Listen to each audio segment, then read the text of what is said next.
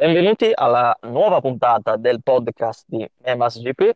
Come, come ogni settimana, un saluto da me, Cristian, e da Alessandro Di Moro, Ciao a tutti. eh, Alessandro Palma, Ciao, Emanuele Moscariello e Angelo Coppola. Ciao Ciao a ragazzi, tutti. Benvenuti, bentrovati anche questa settimana. Eh, Ah, aspetta, altra... Christian, prima di cominciare devo via, dire una cosa importantissima. vai. Puntata dedicata ad Andrea Bolognesi perché era numero 31. Ah, ah, va ah, ah, ok, va bene. Un saluto ad Andrea. Salutiamo, salutiamo Andrea Bolognesi, dai. Un caro saluto. E beh, però adesso ci tocca che ogni numero la dedichiamo a un pilota, eh. Dai, Sì, fra due puntate a Melandri, dai, perché è il 33. Allora, la prossima è la 32 e quindi sarà. Isaac Vignales. Vignales, va bene, Vignales. La 34 a, a Dovizioso ai tempi della 250. Va bene, comunque. Veniamo a noi, parliamo di motomondiale appunto. Siamo reduci dal secondo GP di Aragon, eh, dal GP di Teruel, che ha visto eh, la Suzuki confermarsi sul podio con Mir e Rins, ma soprattutto la vittoria di- del nostro Franco Morbidelli. Domanda a bruciapelo perché ve ne faccio tante. A Morbidelli il mondiale? Qualche minima speranza c'è? Senza gufargliela? Ni. Nel senso, No, secondo me lo vince una delle due Suzuki. io E dico ragazzi? Mir, dai, Mir secco. Anch'io. Ma dipende tutto da Valencia, secondo me. A Valencia si decide la, la maggior parte dei piloti, E vedremo non il vero valore di loro. Ecco. Secondo me Morbidelli non può lottare per il titolo, cioè, o meglio, matematicamente sì, ma come Ma dice perché? Ale, non Perché le Suzuki sono un passo variante principale, ragazzi, che è la mia migliore amica, ecco appunto, esatto, la. Michelin. La Eh, Quello, è eh, quello il punto. La Suzuki è l'unica che non soffre la gomma. E quindi Davide Brivio starà toccando bene. ferro ovunque in questo momento. Non ti, non ti Mamma dico mia, cosa si sta, sta toccando Brivi in questo momento, guarda. Sì, sta infatti. facendo scongiuri ovunque in questo senso. Però Beh, c'è da sì. dire pure un'altra cosa, che Valencia storicamente per gli italiani è, è stata una specie di muro del pianto, perché molti italiani, molti Ma stessa italiani, molti italiani veramente hanno perso il Beh, però quest'anno, titolo quest'anno non è l'ultima gara, quindi gli va, va di lusso, dai. Eh sì, può darsi, E comunque non vorrei Sì. ancora, a tre gare dalla fine ci sono ancora 14 piloti in lotta per il titolo. Il primo a non essere in lotta per il titolo è Rossi, che è quindicesimo, cioè figuriamoci. Sì, è vero questa Eh, cosa. Sì, ci ho fatto un caso quando ho guardato la classifica, è vero, è vero sta cosa. E il discorso qual è effettivamente, no? Che Morbidelli è in lotta, ma se guardiamo la matematica lo è in particolare Dovizioso, però, oddio, no? Cioè, crisi totale perché l'altra settimana eh, discussioni, no? Mancata strategia con Petrucci. Stavolta in qualifica c'è stata, non è cambiato nulla, eh, si è classificato tredicesimo con un finale di gara un po' così, Andrea. E Quindi non solo. effettivamente. E- Ma Dovizioso, Dovizioso secondo me col fatto che diciamo sa che ormai è finito, diciamo, anche se non è detta ancora l'ultima, bisogna vedere come si evolve il mercato, però diciamo che sta affrontando l'anno, non dico che sta passeggiando, ma non Più ci che pensa poi anche ecco. il discorso Ducati, no? Che facendo, diciamo, mettendo Zarco in un altro capitolo, perché forse indipendentemente dalla Ducati, quando ha la pista che gli piace, riesce ad andare forte comunque guidando sopra i problemi. La Ducati fatica con le basse temperature e a Valencia farà più freddo che ad Aragon. Sì. Quindi non so, mh, io non mi sento di dare Dovizioso veramente in lotta per il titolo, mentre potrebbero tornare Vignales e Quartararo, quello sì. È vero, è vero, è vero, è vero. Lo diciamo tutte le settimane, do sempre ragione a Palmer, no? Sul discorso Michelin. Eh, certo, hai nominato i piloti Yamaha, anche loro, a prescindere dalla- dalle gomme, non danno quell'idea, no, di costanza che invece ci dà un Mir di turno. Eh, perché Quartararo, a prescindere, ripeto, dalle coperture, mi sembra un po' sprofondare in alcune fasi, o sbaglio? Forse pecca ancora un pelino in, non lo so, nel- nella gestione della Eh, pressione, passatemi il termine. ecco. Cioè, sì, Mir, anche se non ha ancora vinto una gara in MotoGP, comunque ha vinto un mondiale. Quindi forse riesce a gestire la pressione un po' meglio. eh, sono d'accordo. E diciamo che Quartararo con i problemi della Yamaha non aiuta, ecco, un po' come Vignales. Hanno dei caratteri che, se associati ad altri problemi che non riguardano loro, vanno in confusione totale. Un po' Mm, mm. la Orte Diciamo che Lorenzo, ci vorrebbe un po' la solidità di un Valentino, magari 2015-16, se vogliamo, no? Un po' di costanza. Però, Beh, la, la costanza non gli manca. sì, va bene, dai. 5-0 di fila non è male, dai. Comunque, Sì, però, adesso abbiamo detto tutte queste cose, ma vi devo porre due, due quesiti.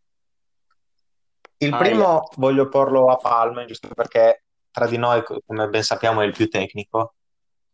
Ma questa KTM, ad esempio, no? Che si parlava al miracolo, poi è sparita, poi adesso è tornata. Sempre colpa delle gomme?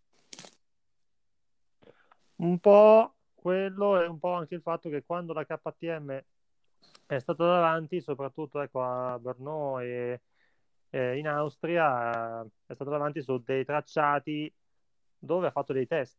Comunque, vabbè, Red Bull Ring è la loro pista di casa praticamente, ok?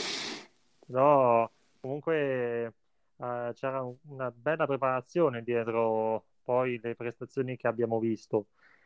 Poi, eh, vabbè, la, la- la variabile gomme l'abbiamo detto tante volte. Io dico sempre che se qualcuno vince il mondiale quest'anno, quel qualcuno è la Michelin. eh, però Taramasso campione del eh, mondo. Taramazzo campione del mondo, sì. E anche lui senza vincere una gara, eh. Perché lui non, o, non- o vincendole tutte, corre- invece. la Michelin, È rimasto abbastanza umile, dai. Le vince le vince tipo- è come se vincesse le gare con le macchinine radiocomandate. Invece, la seconda domanda la faccio a Christian, ma possono rispondere anche tutti gli altri. Sì. Eh, quindi non la stai facendo a me, No, no, eh, pa- parti tu, però poi voglio sapere l'opinione di tutti perché, insomma, è anche questo un tema caldo, no? Si è parlato tanto della Michelin, delle gomme scadenti, eccetera, ma in Moto2 e in Moto3 la Dunlop non è che sia tanto meglio, perché tra Le Mans e Aragon hanno detto che hanno delle gomme di marmo, che non vanno in temperatura, che spesso sono fallate, eccetera. E come ve la vedete voi questa situazione? Della Sì, Dunlop? per, per dire, esempio, il volo di Marini di Le Mans, che è saltato alto, te- alto Eh. 3 metri. Beh, io eh, la vedo che la Dunlop, voglio dire, eh, negli anni non è certo la prima volta che se ne parla, no? Ma davvero da tanti anni che si parla, insomma, di questo monogomma Dunlop che con zero concorrenza da anni e anni svi- sviluppa pochissimo e in questa maniera il livello è scadente. Eh, delle volte se ne parla di più, delle volte di meno, magari quest'anno ce ne accorgiamo di più, non noi. Però a livello, diciamo, nazionale, visto che ci sono piloti italiani nella lotta della Moto2, però voglio dire, non è nell'ideale, no? Sì, ok il monogomma, però non va bene. Poi certamente tanto influisce avere una stagione in un periodo strano, inizia a far freddo, tutto quello che vogliamo, che però sta sicuramente, cioè, probabilmente lavorando anche peggio di Michelin. Sì, allora l'impressione è che comunque le gomme da, che anche Dunlop ogni tanto sbagli anche dei colpi. Negli anni passati ci sono stati dei, dei problemi anche di durata, eh, di anche- ci sono state anche delle forature, eh, anche se raramente però ci sono state. Eh, sì, mh, un po', un po' per il resto sono d'accordo con quello che ha detto, che ha detto Christian. A questo punto io proporrei un monogomma Midas. Però ecco, voglio dire, il discorso monogomma, adesso magari possiamo approfittare, no, per aprire una parentesi. Il discorso monogomma, no, il discorso Sì, forniture indipendentemente dalla marca, eh, direi. Ecco, sì, è sempre un, un- come dire, una filosofia, no? Un, un concetto diverso, perché eh, c'è chi dice no, ci vorrebbero più fornitori per aumentare la concorrenza, però abbiamo visto anche in MotoGP 10-15 anni fa che proprio non andava benissimo neanche, no? No, Eh, voglio dire, decisamente. eh, ecco, Perché da un lato sì, c'era lo schieramento che eh, da un lato c'erano Bridgestone e Michelin che se la battagliavano, eh, precisiamo. Però c'era eh, eh, appunto la Dunlop che mi pare corse una stagione o due, forse mi starò pure No, no, giusto, sbagliando. giusto, con Tech 3 nel Eh, 2007, ad esempio. con Tech, sì, sì, con Tech 3 che esatto. c'era Carlos Checa e James Ellison, quindi stagione 2006. E la Dunlop, per esempio, era a due gradini in meno. Eh, però eh, c'era un netto equilibrio tra Michelin e Bridgestone quell'anno. Infatti, non a caso la Ducati fece comunque delle belle vittorie. Ehm, però comunque la situazione è andata peggiorando dal 2007 in poi perché poi eh, c'era chi si lamentava delle Michelin che lavoravano peggio delle Bridgestone. Eh, vi lascio immaginare quanto Rossi quell'anno se la sia presa con il lavoro fatto da eh, Michelin, tanto che poi l'anno successivo passò a Bridgestone. Sì, Quindi sì, sì, però scusa se ti interrompo Angelo, no? Se guardiamo l'attualità, secondo me Pirelli in Formula 1 sta facendo un lavoro migliore. Parliamo di monogomma, no? Decisamente, Cioè, voglio dire, il decisamente, monogomma va bene se perché investi, cercano le eh, alte prestazioni. eh, perché Ma anche il cioè, non Superbike, dico di avere... Pi- Eh, Pirelli, certo, Pirelli in certo, generale, buon lavoro, dai. così. è vero, perché in Formula No, 1 ma abbiamo... loro cercano in generale le alte prestazioni. Io mi stupisco ancora di come Dorna non abbia ancora preso in considerazione le Pirelli, perché le Pirelli hanno un loro concept che sta andando forte da un, da un po' di tempo. Ma secondo me è anche una questione di sponsorizzazione. Evidentemente Pirelli o Dorna non ha intenzione di far vedere in TV quel determinato prodotto. Non è per forza um, una, diciamo, scelta di prestazioni, o meglio, Vabbè, chiaro, anche, chiaro, però diciamo che forse dal, anche per la stessa. Michelin, ad esempio, no? Restando sull'attualità, non è che sia chissà che pubblicità avere uno pneumatico che una volta si comporta in un modo, una volta nell'altro, quando in realtà dovrebbe essere uguale. Ma al tempo stesso,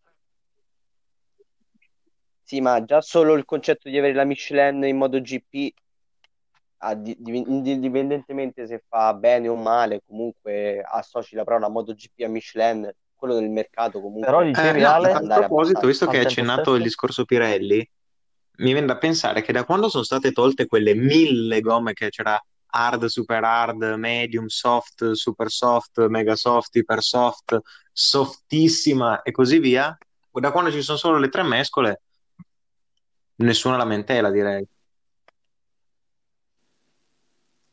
Ah sì, E a questo direi. punto introdurrei anche la Formula 1, ma lascio a te la parola.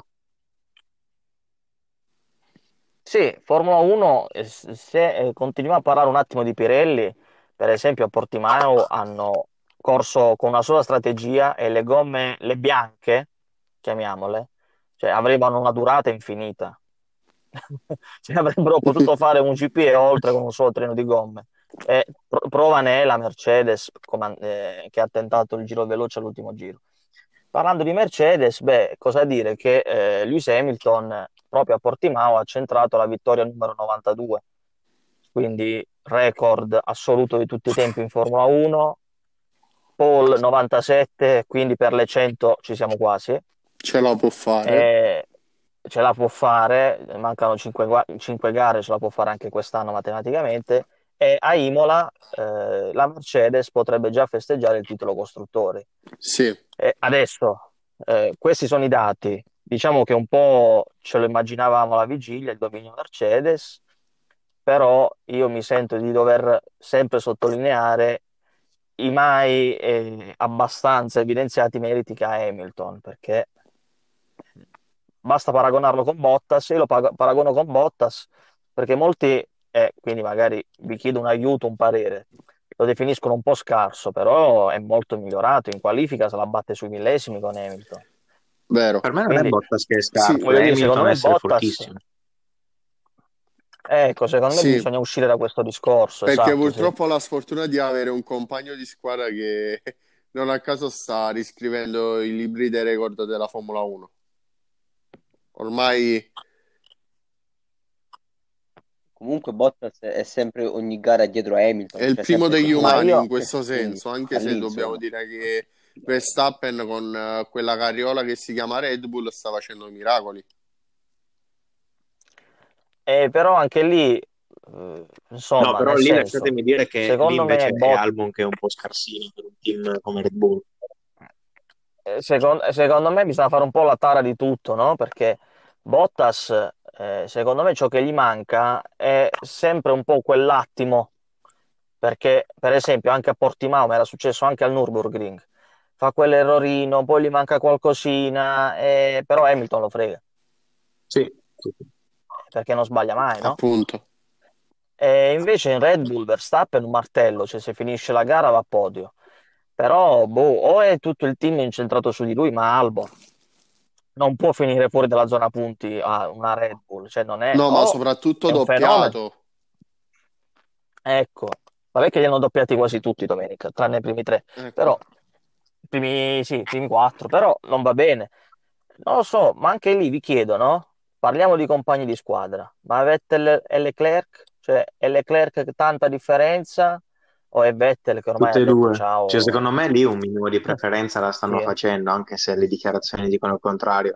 Poi non sappiamo cosa c'è sotto e non voglio fare il complottista, però chiaro che Ma poi anche, stanno dando la priorità a- al pilota che resta con loro, ecco, mettiamola così.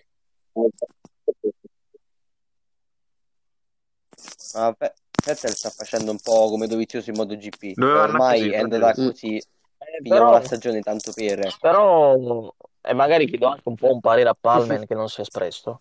Cioè, non so se fare il paragone Dovizioso-Vettel, eh. Perché comunque Dovizioso eh, qualcosa quest'anno può dire che ha vinto dei GP, no? Sì, Eh, e comunque c'è una crisi, come dire, diciamo tecnica col freddo della Ducati. La Ferrari è in crisi, però Leclerc quarto, Vettel che fa decimo per miracolo, eh, voglio dire, c'è troppa differenza, c'è tanto no? di Leclerc sicuramente eh, da una parte e c'è un po' di Vettel dall'altra, nel senso che eh, Leclerc comunque sappiamo il valore che ha come pilota, eh, sappiamo Vettel invece come, eh, che, che sappiamo invece per quanto riguarda Vettel l'andazzo della sua stagione. Quindi ecco, è un po' tutte, un po' tutte e due le cose, Leclerc che va forte e Vettel che ormai guarda la nuova avventura che lo attende e quest'anno quasi passeggia. Ecco, ha detto, hai detto Ma E, è, bene, e non vuole neanche dare considerazione del team eh, per ovvie ragioni, perché ormai eh, è un separato in casa fondamentalmente. Ecco, a pro- sì. appunto, no? Mi, mi viene da pensare però che sia strana la, la situazione di Vettel, perché lui in realtà mentalmente dovrebbe aver raggiunto comunque una certa stabilità, nel senso, a parte essere un pluricampione del mondo, poter guidare sopra i problemi, eccetera. Cioè, lui sa cosa fare l'anno scor- l'anno prossimo, mentre Dovizioso ancora no. Eh, esatto, esatto. Secondo me, boh, sai, il solito esempio che si fa in questi casi è quando si ripensa alla stagione di Vettel eh, con Ricciardo in Red Bull, no? Il, pri- il 2014 che le prendeva da Ricciardo. Eh, mi sembra un po' la stessa cosa, che magari un po' soffra un compagno un pochino più esuberante o una volta che sa di dover andare via, boh, finita. Cioè, basta, stop. Mi dà quella sensazione. Allora mettiamoci Bottas come compagno di squadra. Valla a trovare il Bottas della situazione. Però, dato che si parla di Finlandia, no? Però non mi avete detto nulla sul primo giro di Raikkonen, voglio dire. Eh, mamma mia. Sembravo, sembravo io la Play quando mettevo modalità facile. Eh, Formula 1. sapete, da estimatore Rai- de- di, di Kimi, Eschimo. Ecco sì, no, era da tanto che non sentivo Eschimo, grazie. Angelo, Angelo, scusa, non l'hai ancora Grazie. detto oggi. Eschimo. No, no, non l'hai ancora detta oggi. E tutto il resto appresso? Ah, Ah, Ah, beh. è come il non sono, è come il non sono stato io di Bart Simpson proprio. sì, infatti. No, comunque Eh. Eschimo, grande partenza, devo dire la verità. Eh, che ricordiamo era una marca di gelati per chi non lo sapesse, per chi, non ha- chi- per chi magari non, non sapesse di cosa stiamo parlando. E dicevo, eh, Raikkonen è un altro pilota che se avesse avuto un minimo di costanza nella sua carriera, secondo me, a parte la sfortuna, avrebbe vinto tantissimo perché dai, 41 anni con una macchina che, voglio dire, è paragonabile a un Alfa Sud. Insomma, ha fatto un, un primo giro, mamma mia, eh, mamma mia, e ha anche perso una posizione al via. Però mi, E- mi sento di Sì. dissentire su una cosa. Che ecco, se fallo fo- pure che ti butto via, ti butto fuori, Vai, prego. No, che lui lo che se cioè, sul fatto del, cioè, della sfortuna, perché io sono dell'idea che magari sì, all'inizio della carriera sì, un po' di sfortuna l'ha avuta, però per il resto io penso sempre a quel 2008 che sa tanto di occasione buttata, poi non lo so. Sì, vabbè, sì, però parlando dell'attualità, no? Voglio dire, ha sfiorato la zona punti Ah, quello sì. ha- dando mol- tanta paga a Giovinazzi. Giovinazzi ha un punto in più in classifica generale, però secondo me nel complesso come prestazione le prende ancora da Raikkonen. No, ma Giovinazzi non si proprio, non si può proprio accostare in questo momento a Kimi. Almeno secondo il mio parere. Pure perché, pensiamoci seriamente, Giovinazzi ha avuto quei due punti dell'Austria in circostanze fortunatissime, perché si stava ritirando chiunque quel E lui no, pazzesco, veramente. Invece, e poi considerate che Kimi, ok, che è riuscito a prendere quei due punti al Mugello in un'altra gara di eliminazione, perché è stata pure un'altra gara di eliminazione, però ne doveva prendere quattro. Ricordatevi questo. Sì, sì, sì. A questo punto pe- penso sia esaurito il tema Formula 1. Correggimi se sbaglio, Chris, no? Sì, sì, sì, sì, lo, lo esauriamo. Ve la, ve la lancio lì, visto che è notizia della settimana, eh, l'approdo di Bobier nel Mondiale Moto2 l'anno prossimo con American Racing, tripletta di nuovo che ha passeggiato, ha corso con una mano, senza gambe, prendendo un caffè americano, quindi anche lunghissimo, questo weekend a Laguna Seca. Entro le 18. Sì, sì, entro le 18, chiaramente. Ehm, che cosa potrebbe fare lui l'anno prossimo?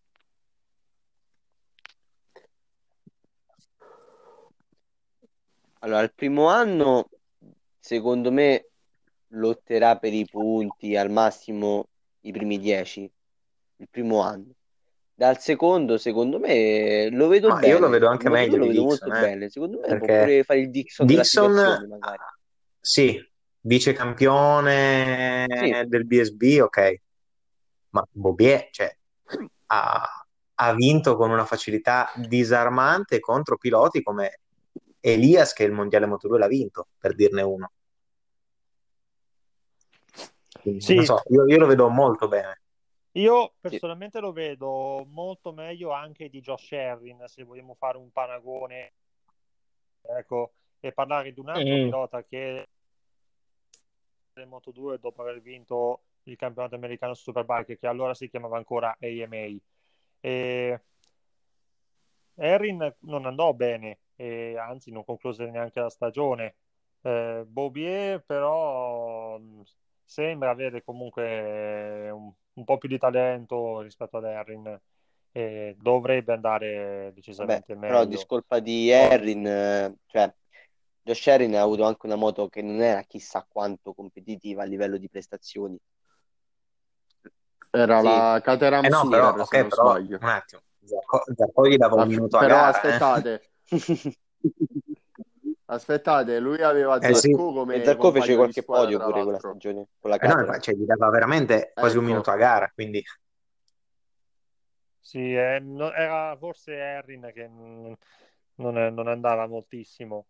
Quindi eh, Quindi ci può essere pure il rovescio della medaglia, eh, con il quale potrebbe esserci pure quella difficoltà nel comprendere la categoria per eh, Sì, Bobbier. infatti Quindi devo essere sincero, io l'avrei visto, l'avrei visto molto meglio nel mondiale Superbike, però Sì, Eh, Superbike avrebbe fatto avrebbe minimo detto. come Gerlo.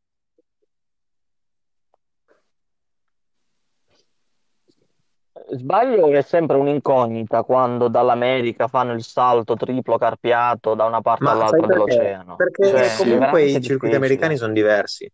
Cioè, È un altro mondo, cioè, eh, non voglio dilungarmi, però per esempio, no, pensiamo in grande, quando è arrivato Hayden all'HRC, no, ma è- appunto, eh, voglio dire, però, eh, lui dove ha iniziato a sì, fare appunto. podi, vincere, eccetera? A Laguna Seca, perché era una pista che già conosceva bene.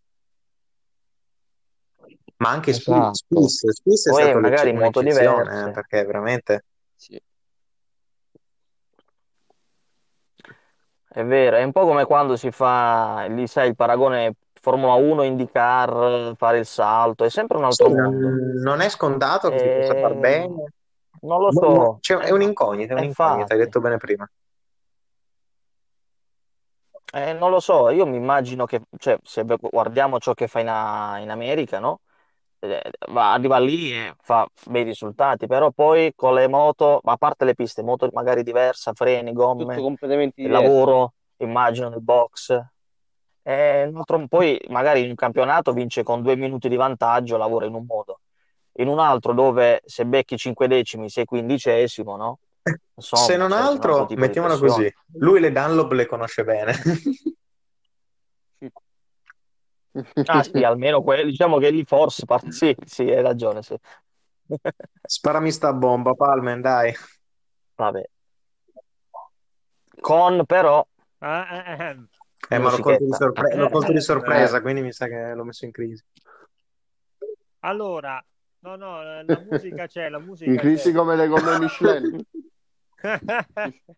No, più che altro ho ho pensato stavolta a una canzone che rappresenta quello che potremo vivere, visto che eh, non siamo messi bene, che, dobbia- che siamo invitati a, a stare a casa, a uscire Mi tocca un attimo, eh, e presto ci sarà un lockdown. Mamma santa, già me la vedo Di brutta. Allora, veramente.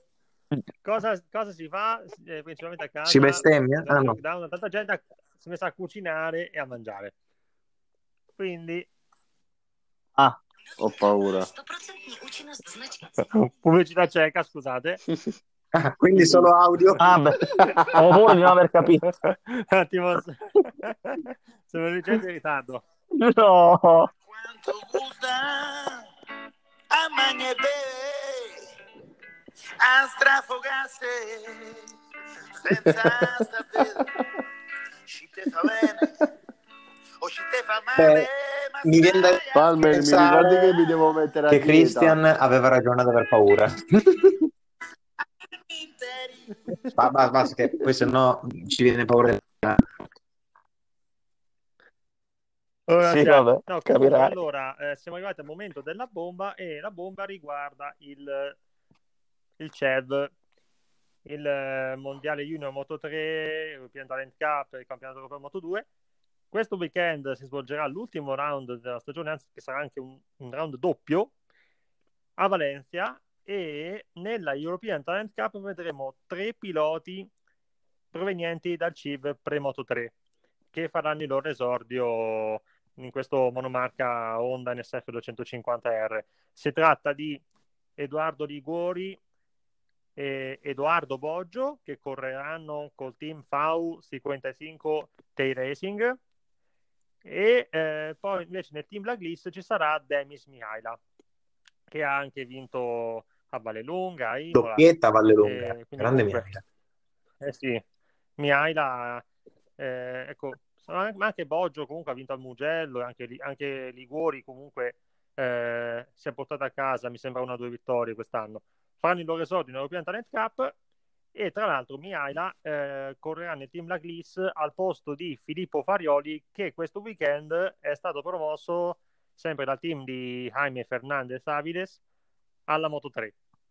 Quindi ci sarà comunque una bella rappresentanza italiana nella European Talent Cup, ci sarà ancora Mattia Volpi eh, col team CC58 e staremo a vedere ecco, cosa riusciranno a fare questi giovanissimi virgulti.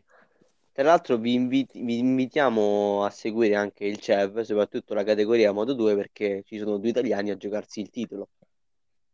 Boh, Eh sì, Montella è Beh, tu, tu li Montella- campione, mi ha capito. Mont- Ecco qui, Montella 23 punti di vantaggio su uh, Tuli e poi mi pare 41 su Zaccone, quindi è apertissima con due gare. Anche in Moto 3 la situazione per il campionato è molto Ah, già, aperta già, con eh, Artigas Montella, Montella che passerà al mondiale l'anno prossimo, eh, con Speed Up. Eh sì, Sì, Montella con speed il up. team di Boston Scu- di Boston- Comunque, tema, bo- tema bomba, Sì. Moto 3 stavamo. Scusate un attimo, Moto 3 come Eh, stava dicendo Emanuele? Acosta, Se la eh, giocano? Guevara, eh, Artigas, anche Olgado se non erro. Insomma, più di Ti dimentichi detto, l'ha Guevara, detto. dai. quello di Palmen. Ma l'ho detto? Ah, l'ha Non detto, ricordo nemmeno io. Quindi L'hai detto, l'hai detto. ci sono Il San Guevara che 3-4 è piloti a giocarsi il titolo, ecco. E tra l'altro continuo il discorso dicendo che Vicent Perez, che ha perso il titolo all'ultima curva di gara 2 a Vallelunga, sarà presente nel CEV Moto 3 con il team di Alessandro Donucci, MTM, eh, appoggiato anche da. MTA. MTA. MTA. No, Eh, MTM basta che altrimenti fanno ricorso. Eh sì. Al fianco di Fusco al posto di Spinelli che ha terminato la sua stagione prima del dovuto. No, sarà comunque E a poi- Valencia, è scritto col ti- con lo Junior Team Gresini. Ah, ok. E poi Oh, tra me lo fate dire sta bomba! cosa. Ormai è esplosa! oh. Scusate, scusate. No, no, no, adesso dire la bomba. James Hillier sarà- correrà da Dakar nel 2022. Come, come, come, come? James Hillier col- correrà da Dakar nel 2022. Ah. Vincitore nel Bomba. 2013 del Tourist Trophy. Bomba. Eh sì, bravo, sì. Da Eh, Road Oh. Racer a Beach Racer. Comunque ma- volevo aggiungere, volevo aggiungere solamente la notizia di No. Gerter eh, del CEV Moto Prego. 2 con Intact GP, giusto per eh, dirvelo così. Ta-da. Gli ultimi minuti del podcast mi sembrano un po' come la raffica di mercato che facevano Pedulla e sì, Cristiano. da- da- Eh, vabbè. Lo sai che eh, lo sai che Rolando carrellata Bianchi facciamo, ha capito? firmato per la Salernitana? è Gerter nella Salernitana? Eh. Sì, sì. Sulla fascia che spinge che è un piacere. Ho sentito Giuntoli stamattina che voleva prendere un giocatore per il Napoli. No, giusto, sbagliato. Mir al Napoli? Eh Mir al Napoli Mir. degli stessi colori e via. E dopo, e dopo Sì, questa cazzata possiamo chiudere. Sì, Eh, direi per forza. Abbiamo cazzeggiato abbastanza stasera. Ma dai. abbiamo anche dei difetti. Eh, sì, sì, sì. Ma sarà l'area di lockdown. Mamma mia. Sì, infatti. Va Ciao bene. Lance. Sì, sì, perfetto. Beh, ragazzi, grazie anche questa settimana. Un saluto da parte mia e Ciao, ragazzi. saluto anche Alessandro Di Moro, Alessandro Palma.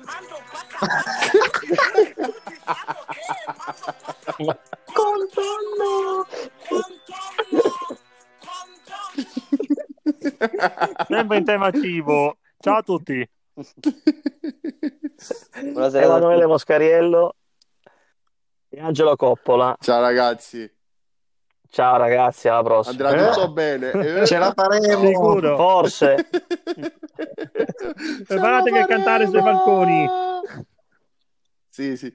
Tutti a, ba- a cantare Gerusalemme sui balconi. Dai, ciao ciao. No! Ciao. Ciao. Ciao a tutti. Ciao.